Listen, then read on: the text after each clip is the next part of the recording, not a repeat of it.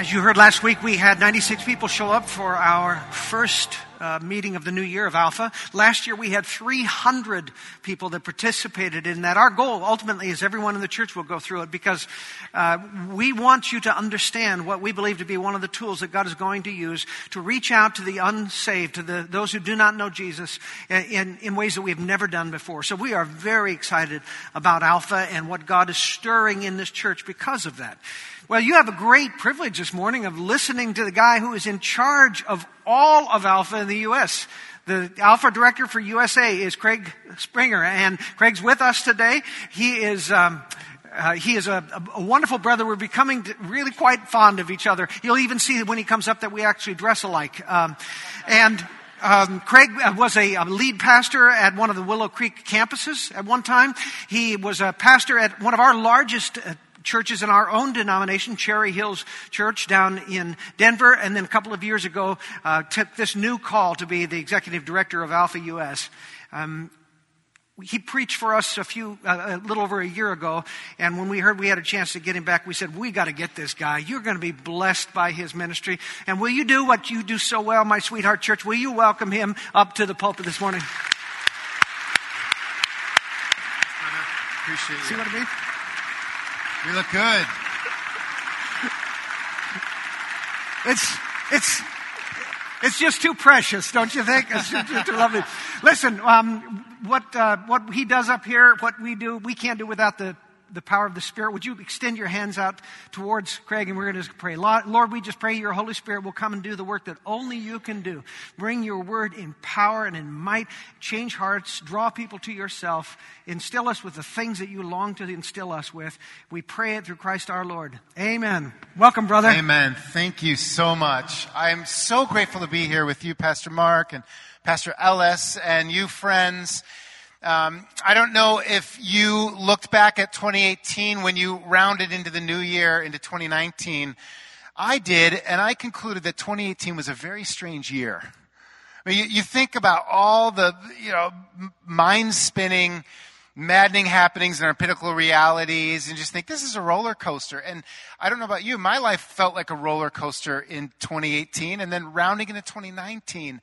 I'm just thinking, gosh, what do I long for more of? And I, I felt like the Lord was inviting me to ask and reflect on that question. Craig, what do you long for in twenty nineteen? And I sat with that and I thought, well, more money, Lord.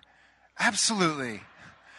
And more peace, you know, less challenging circumstances, et cetera. But really I landed on this desire to have more joy. Raise your hand if you want more joy in twenty nineteen. Yes, everybody.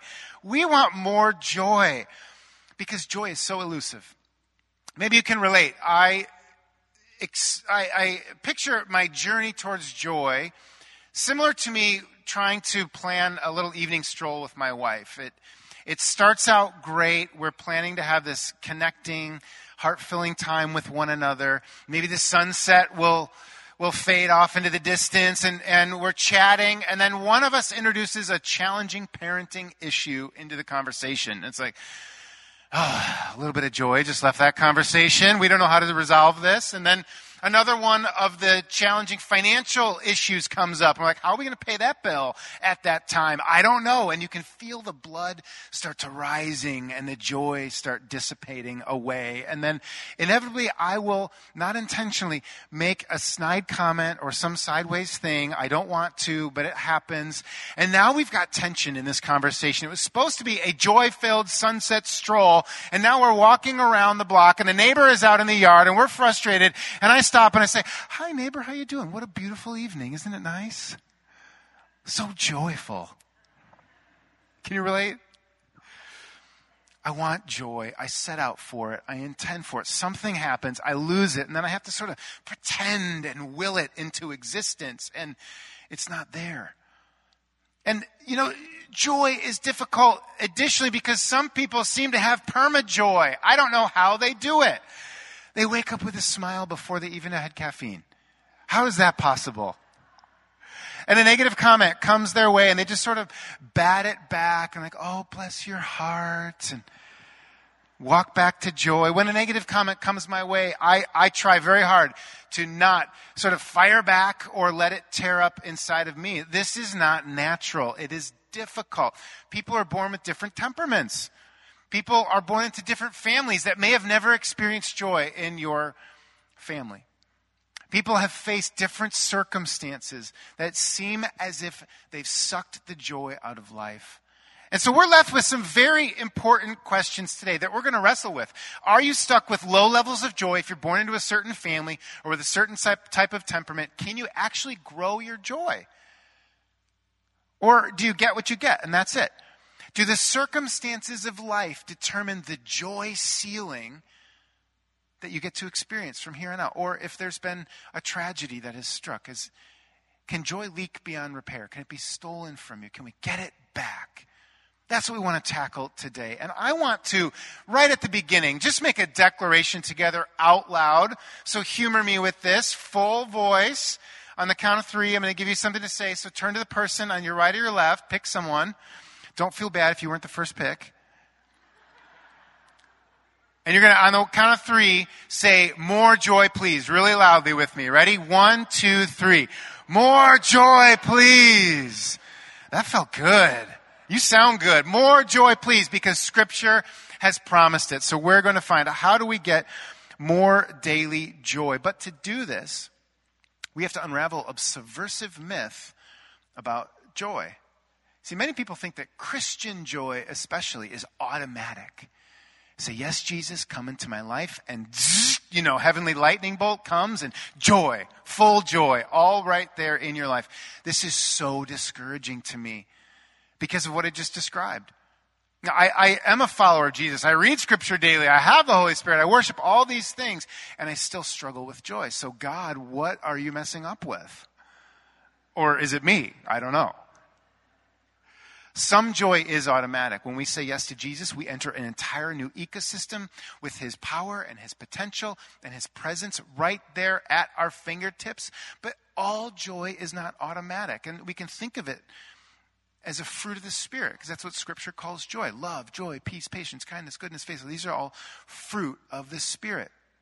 So when you go into Albertsons and you see the fruit stacked beautifully, we don't always think of the enormous, intensive cultivation processes that went to bring that fruit to bear in the market and after harvest. You know, for all we know, for maybe all of our little kids know, there's some sort of magic fruit potion and poof, you know, fruit in the store. But you know, there are is a combination of supernatural and natural processes at play. There's the miracle of life. There's photosynthesis. There's, there's nutrients in the soil. There's water falling from the skies. And there is a farmer working very, very hard to cultivate and till and prepare that fruit to be ready for harvest. And this is a kingdom principle when it comes to fruit of the Spirit. God plants seeds. He never plants fully ready to harvest orchards. Jesus talks about this. The kingdom is like a seed. He says it over and over again. God plants seeds, and then he invites you to me to cultivate the kingdom fruit along with him. This is so encouraging when it comes to joy, because it means that you and I aren't stuck. It means there's a cultivation process that we can enter into to actually grow our joy, to harvest more joy for our life for twenty nineteen. God's not messing up, and we can grow at cultivating joy. Now, we'll stay stuck if we think that joy is just going to be a heavenly Amazon Prime delivery right at the doorstep of our life. Like, we're going to be waiting for a little while. But if we start cultivating joy daily as if we were tending a garden, we'll begin experiencing more daily joy. So, joy ultimately is growing at enjoying the Lord. But I want to give you three practical ways that we can cultivate daily joy so we get more joy, please. We'll build these three ways into our lives. If you're taking notes, here's number one. Protect joy. Protect joy. Proverbs four twenty-three says, above all else, guard your heart, for from it flows the source of life. Guard your heart, for from it flows the source of life.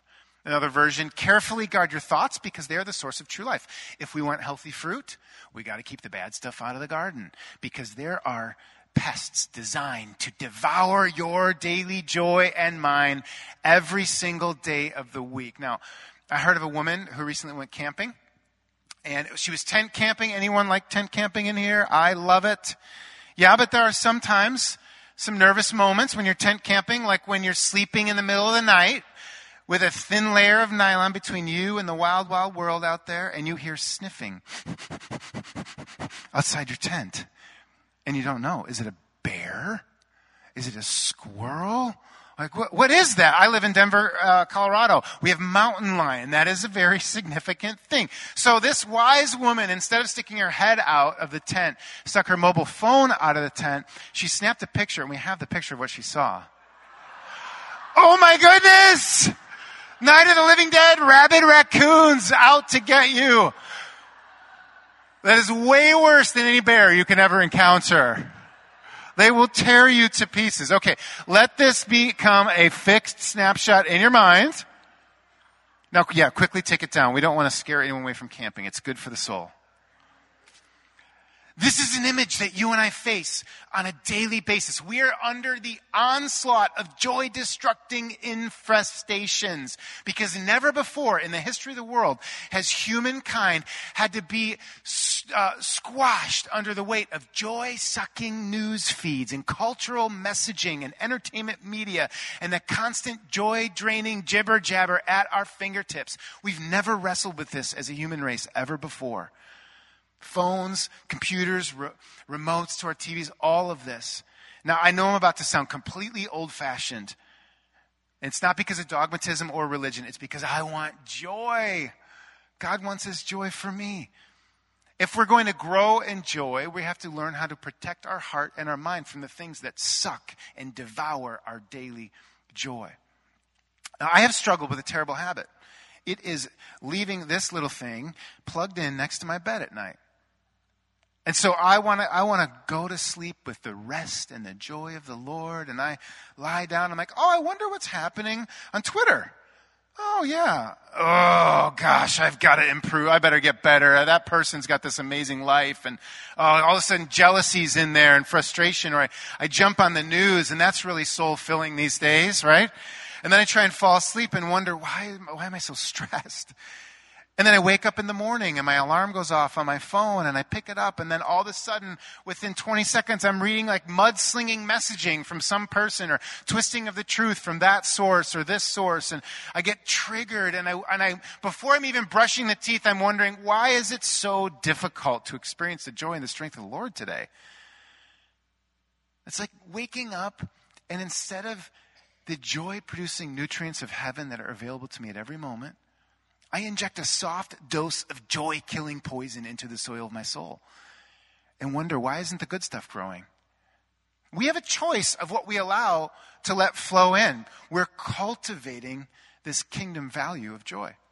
Now, I don't think we should avoid the news or social media or stick our head in the sand, all that stuff. It's just that we want more than what that is offering us. And so we have to learn how to set boundaries about what we take in, when we take it in, how much we take it in. We're cultivating the work of God's kingdom in our hearts. So if we're drinking in depressing news and soaking up ske- seething scandals and we're just listening to fearmongers all day long, we are feeding on the foolishness of this world. We will not know the daily joy that the Lord has for us. It's like we're cultivating curmudgeon instead of generating joy. That is not what I want in twenty eighteen, more curmudgeon. Now, just taking it one step further. I used to watch whatever movie or T V series or um, you know, binge watch whatever. I just want to be entertained, escape, whatever friends were talking about. And then I started realizing what all of this was doing to the soil of my soul again. If I watched something with unashamed violence or unchecked promiscuity, I would wake up the next morning with all these images in my head. And I'm just thinking, no, this is this is not who I want. This is dragging me down from the person I'm longing to be. And we we need a filter of what we watch, what we read, who we listen to, all the media we take in. We just need a filter that says, will this cause me to be the person that I want to be, that God wants me to be? Will this grow, cultivate joy in my life? And I'm not trying to set up some legalistic system here. It's just we have to, at some point, if we're going to protect the growth, what God is doing in our life, we have to say enough. No more joy-sucking news or social media feed binges. No more unchecked viewing of violence. No more drip-feeding destructive sexual images into our brains. No more all-access to stories and entertainment and political voices that tear apart others and do damage to our own heart at the same time. We're going to protect what God has planted inside of us. It's just too valuable, and we want it to grow. And side note, we don't have to be self-righteous about it either. We don't have to put it on other people. We just say, this is what I need for the sake of my soul. I need to do this for me. And it's all driven by Psalm chapter one, which says, blessed is the person whose delight is in the law of the Lord, who meditates on his law day and night. Listen to this. That person is like a tree planted by streams of water, which yield fruit in season, whose leaf does not wither, whatever they do prospers. I want that. I want to be rooted by nourishing, soul-filling, joy-producing content from the Lord above. And so I set a resolution for twenty nineteen. It's very simple, actually. I don't bring this into my bedroom. I don't plug it in at night. I leave it out. And so I go to bed and I bring this instead. I study, I read, I pray, worship. It doesn't even have to be very long. Wake up, do the same first. Lord gets my first thought, my first prayer of the day. It's like cultivating joy. Now, no one else will protect our joy for us. It's no one else's job to guard our hearts. Do you know it's not even God's job? The command of Scripture is guard your heart. For from it, from it flow the source of of life. If we want to grow in joy, we have to cultivate it daily by protecting it. That's number one. Number two, I'm going to illustrate the second forgotten way that we can cultivate daily joy. Last year, my wife Sarah and I bought a fixer-upper home. It was just down the street. It was a great deal. I was very excited about it until I realized you have to fix up a fixer-upper. And I'm not Chip Gaines. I'm not even close to Chip Gaines. I try, though, and every time I start a project, it ends up costing three times more than had I just hired someone. So thankfully, I listened to my wife. We hired someone for some projects. I still had to be very involved. I was stressed out. I took time off work. And, you know, when there's seven different unfinished things around the house, it's just stressful. It's chaos. I felt that times ten. And I hired this great friend. He's a good contractor. He's a Christian guy. He also got overloaded on work projects and brought in sort of a secondary guy. I'm going to call him Jim. He was not even really a handyman. He was just sort of help, help, labor. Jim's a great guy. I really like him. He didn't know what he was doing. And he's really slow. And I was paying by the hour. And he liked to talk a lot. And so I'm stressed. I'm task focused. I'm not at my best here. And Jim is scraping wallpaper slowly. And I'm thinking, oh my goodness, Jim, you've got to hurry this up. Please, are you going to finish this? And then Jim takes a break and he wants to talk. And he says, hey, Craig, tell me about yourself. You know, how you doing? Like, where'd you grow up? And I said, oh, Jim, yeah, um, can we just jump in back? Because we got these baseboards to do. Do you mind if we just... Just, you know, cut this conversation a little short and get over these baseboards. And he said, oh, sure, great. So he's painting the baseboards slowly. And he takes another break. I understand it's tiring work. And he just says, oh, hey, Craig, um, I noticed in your kitchen there's a Bible on your countertop. Like, do you read that? Is that yours? That's, that's pretty interesting. I've never seen a Bible in someone's home before. And I said, oh yeah, it's great. I've read it, Jim. How are those baseboards doing? Do you think we're going to be able to finish that this afternoon? Uh-huh. He's now working on a stair rail and he takes a break and he comes back and he said, Craig, I never heard, what do you do for work? And I said, oh, Jim, that's great. You know, I've been a pastor and I work now in this ministry. We help people discover faith, have questions about God and all that. But are you able to finish that stair rail? Like, do you need me to run to Home Depot or get anything done? I am not joy-filled. I am task-focused. I am not seeing anything of what is going on here. And finally, the Lord just takes a divine rubber mallet from heaven and hits me on the head with it. And he's like, Craig, look, he's in your home, actually. I sent him in your home. I said, oh. And I didn't say anything. And then Jim says, Craig, that's really interesting because I've been wondering, is God real? And then here I am in your home. And I've been wondering, does, does God forgive? And I said, oh, Jim, let's sit down. Forget the work for a bit. Let's sit down. I said, tell me what's going on.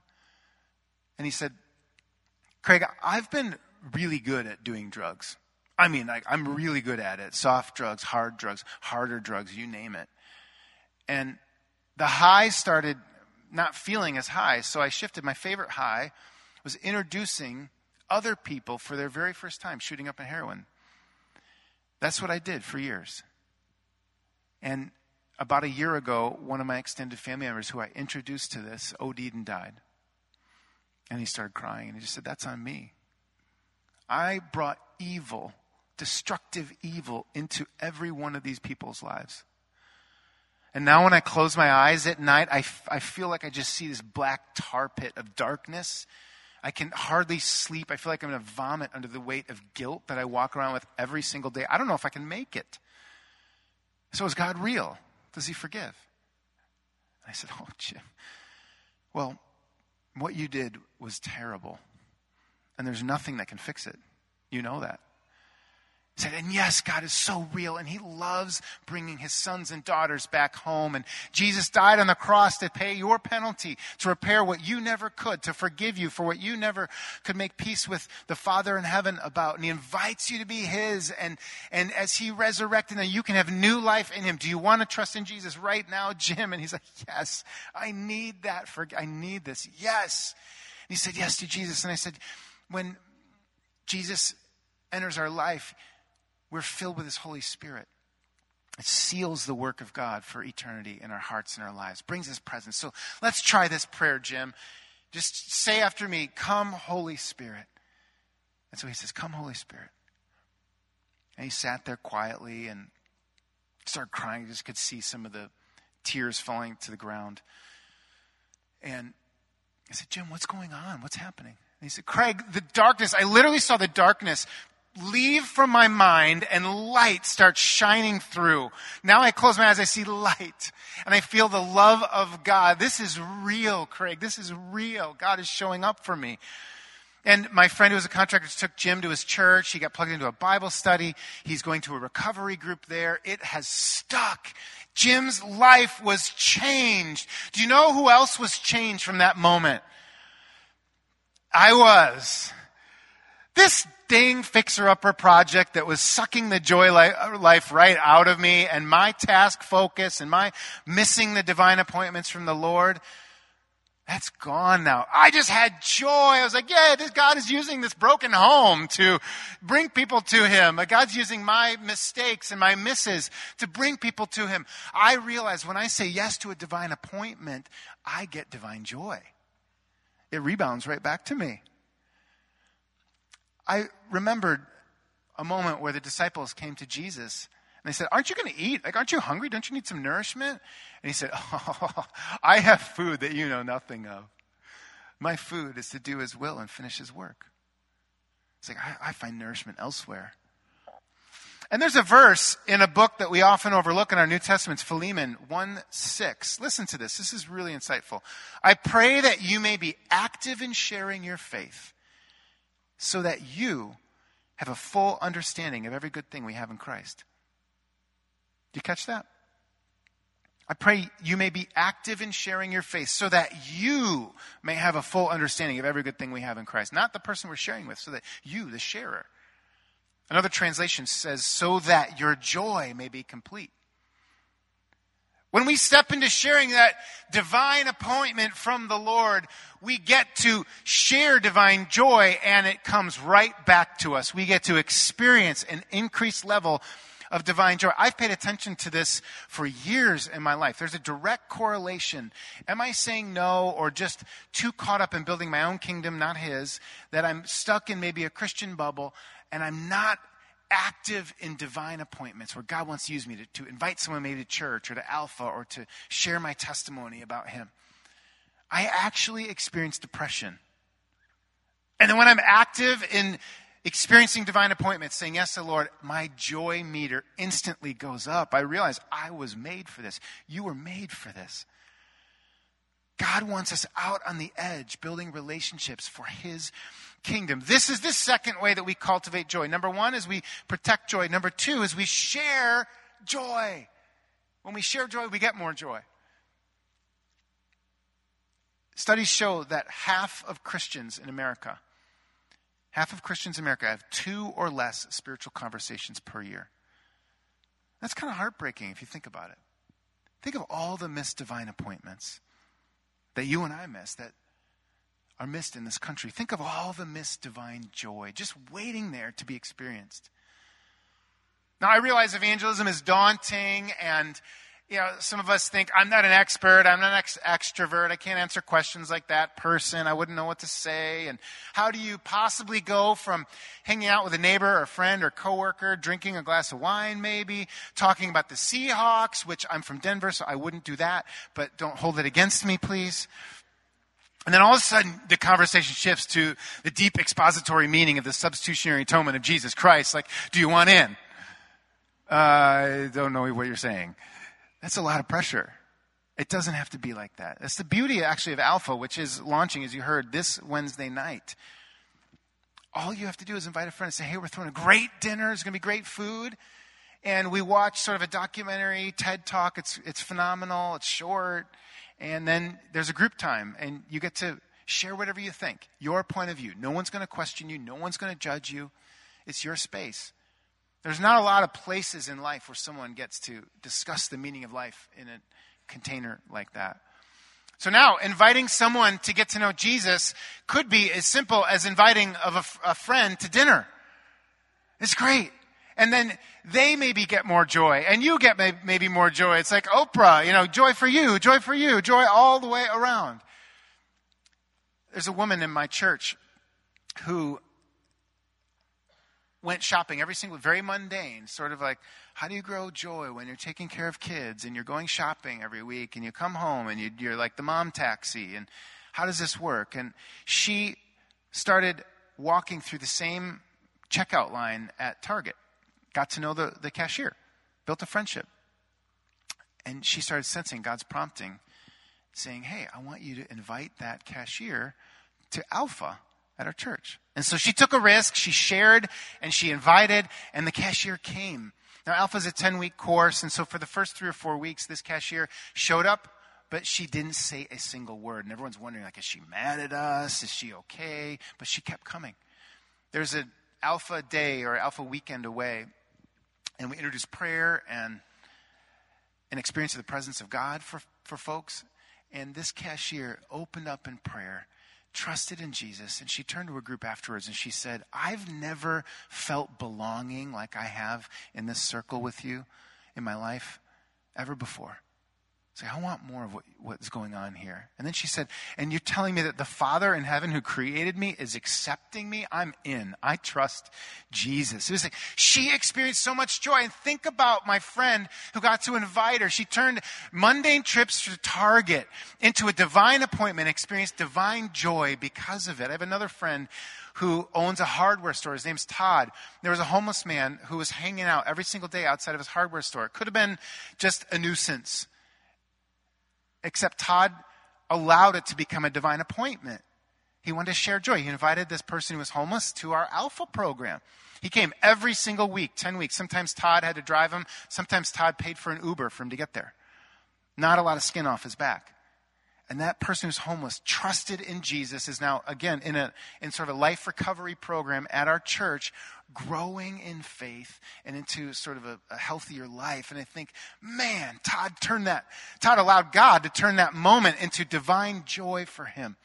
Finally, there's a younger lady, seventeen, Darcy, at our church, who was invited to Alpha by a friend at school, just a high school friend, who wanted to share joy.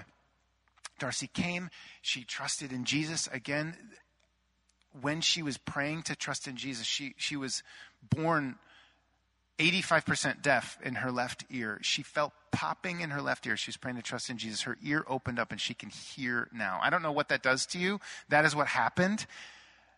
It's like, she's got joy now. Right now, Darcy was so powerfully moved. She... took a gap year after high school. She's in Mexico at one of our partner churches, She is starting a youth alpha for that church in Mexico. She's one year into God's family, and she's doing this. It's incredible. I just think all the joy that that friend who got to share joy, inviting from high school, Todd, my hardware store owning buddy, and that woman who went to Target every single week, all of that divine joy, but from saying yes to these divine appointments. We get to protect joy, we can share joy, and finally, one way we can cultivate joy is by choosing joy. Now, sometimes I've noticed I treat joy like the weather. I wake up in the morning and sort of like a thermometer, I wonder, oh, what weather system, what temperature is it going to be today? What what storm clouds might blow in, or gray weather day, or or what's, am I going to have sunny skies today? Now, similar to the weather, um, I can't control joy, I would think. Like, I can't control, are the clouds going to blow in? Is, is it going to be sunny today? This could not be further from the truth. It is a lie to think that joy is like the weather. This is especially relevant for those of you who've been hit with a massive storm, you know, where tragedy has swept in. And, and some of you I know have, and I can't even comprehend your pain. But it's very real. I understand that. I have friends who've buried children in this past eighteen months, and other friends who've lost spouses to death or divorce, and people have lost jobs or health. I mean, you know, these massive storms are real. And so back to that question, can joy be stolen? Can it be leaked beyond repair? Can circumstances take it away? Or, or is it just sort of that general gray weather sense of depression? Does that mean that we have little or no joy? Well, listen to how Jesus treated this topic with his disciples. John fifteen. He says, these things I've spoken to you so that my joy may be in you and that your joy may be made full. And he goes on, no one will take away your joy. These are the words of our Savior. God's desire is for you and me, is that joy is ours no matter what comes our way, no matter what seems to blow in. And we can let this sink into our souls because of Romans eight eleven. It says that the spirit of him who raised Jesus from the dead is living in you. Did you hear that? The spirit of him who raised Jesus from the dead is living in you. Resurrection power right inside. It's also storm calming power. Jesus calmed the storms. Jesus changed the weather. Now, because we're filled with the Spirit of God, we are not supposed to be thermometers who wake up wondering what's the temperature out there. We just read reality and then we react to it. We're supposed to be thermostats. When we get in the room with the Spirit of God in our hearts and our minds, we change the environment. Because we have the God, we have God's power and presence, and we have his joy available to us. Now, I've had to turn this into a personal battle cry. Uh, it sounds ridiculous every single day. I might have to say thirty times a day, choose joy, choose joy, choose joy. I might wake up in the morning and I spill the coffee beans on the ground before I can grind them. And I'm like, oh my goodness, nope, choose joy. The boss might say something harsh to you at work, and you just think, oh, I'm going to, nope, choose joy. You might have the weight of a crushing storm in life and want to let the lies sink in. You just think, no, choose joy. I'm not going to let the lies batter down my self-worth. Choose joy. Maybe someone comes and cuts you off in traffic. Choose retaliation. Get them back. Don't let that happen. That's not true. Choose joy. It's not about putting on a plastic face and pretending. It's about claiming and speaking the truth of the promises of God. Choosing joy is reminding our own souls that God wins. No matter what you're facing, God wins. No matter if it seems like you're failing, God wins. If it seems like everything's falling apart, it, God wins. No matter how you are struggling during a day, God wins. Can I get an out loud amen from that? God wins. So let me ask you to stand up now as we get ready to close in prayer and worship. If we want more daily joy, we join the Lord in cultivating joy daily. We can do this by protecting joy, by sharing joy, by choosing joy. And I want to ask you, as we sing this final worship song, to do some work in prayer. I know you didn't come to church today to stay the same. It's so much easier to just stay home and do that. Like, we come because we want to meet with the Lord. We want him to change us. And so what's the work that he's inviting you to do with him right now? Maybe it's around sharing joy. And I ask the Lord right now, God, bring to our minds faces and names of people we can share joy with. And I ask that you give every one of us boldness to invite those people to Alpha this coming Wednesday. Why not? Share joy. Some of you, the words around protect joy may have landed for you. And you think, there are twenty-three rabid raccoons in my life trying to devour this joy. I got to get them out of here. The Lord would pray right now, and as we worship you, get, make clear what some limits, some boundaries, some new habits, some things to let go of could be for you. And do that work with them. Finally, there are those of you, for whatever reason, a lie has set in that says, you know what? Joy's not yours anymore. You can't get it back. It's such a lie from the pit of hell. And right now, in the name of Jesus, I just say, lie be gone, because joy is yours. With the Lord, everything can be made new, no matter the storm that has rolled in. If it feels like the gray has set in too deep, it's nothing that the light and the love of Jesus can't illuminate. So we break that lie in the name of Jesus. And finally, I think there are some here who might be feeling, I don't even have the infrastructure for that type of joy. I need a total restart. Like Jim, my handyman buddy. I need a new operating system through trusting in Jesus for the very first time, or returning back to Jesus, because that's where true joy is found, in the Lord. And so as we worship, do some of this work prayerfully, personally, by yourselves. But I think right afterwards, there'll be some prayer team up front. If you want to do any more business with God, if you're like, ah, I'm not done yet. God's not done yet with me. Come on forward so the team can pray with you. Let's worship together right now.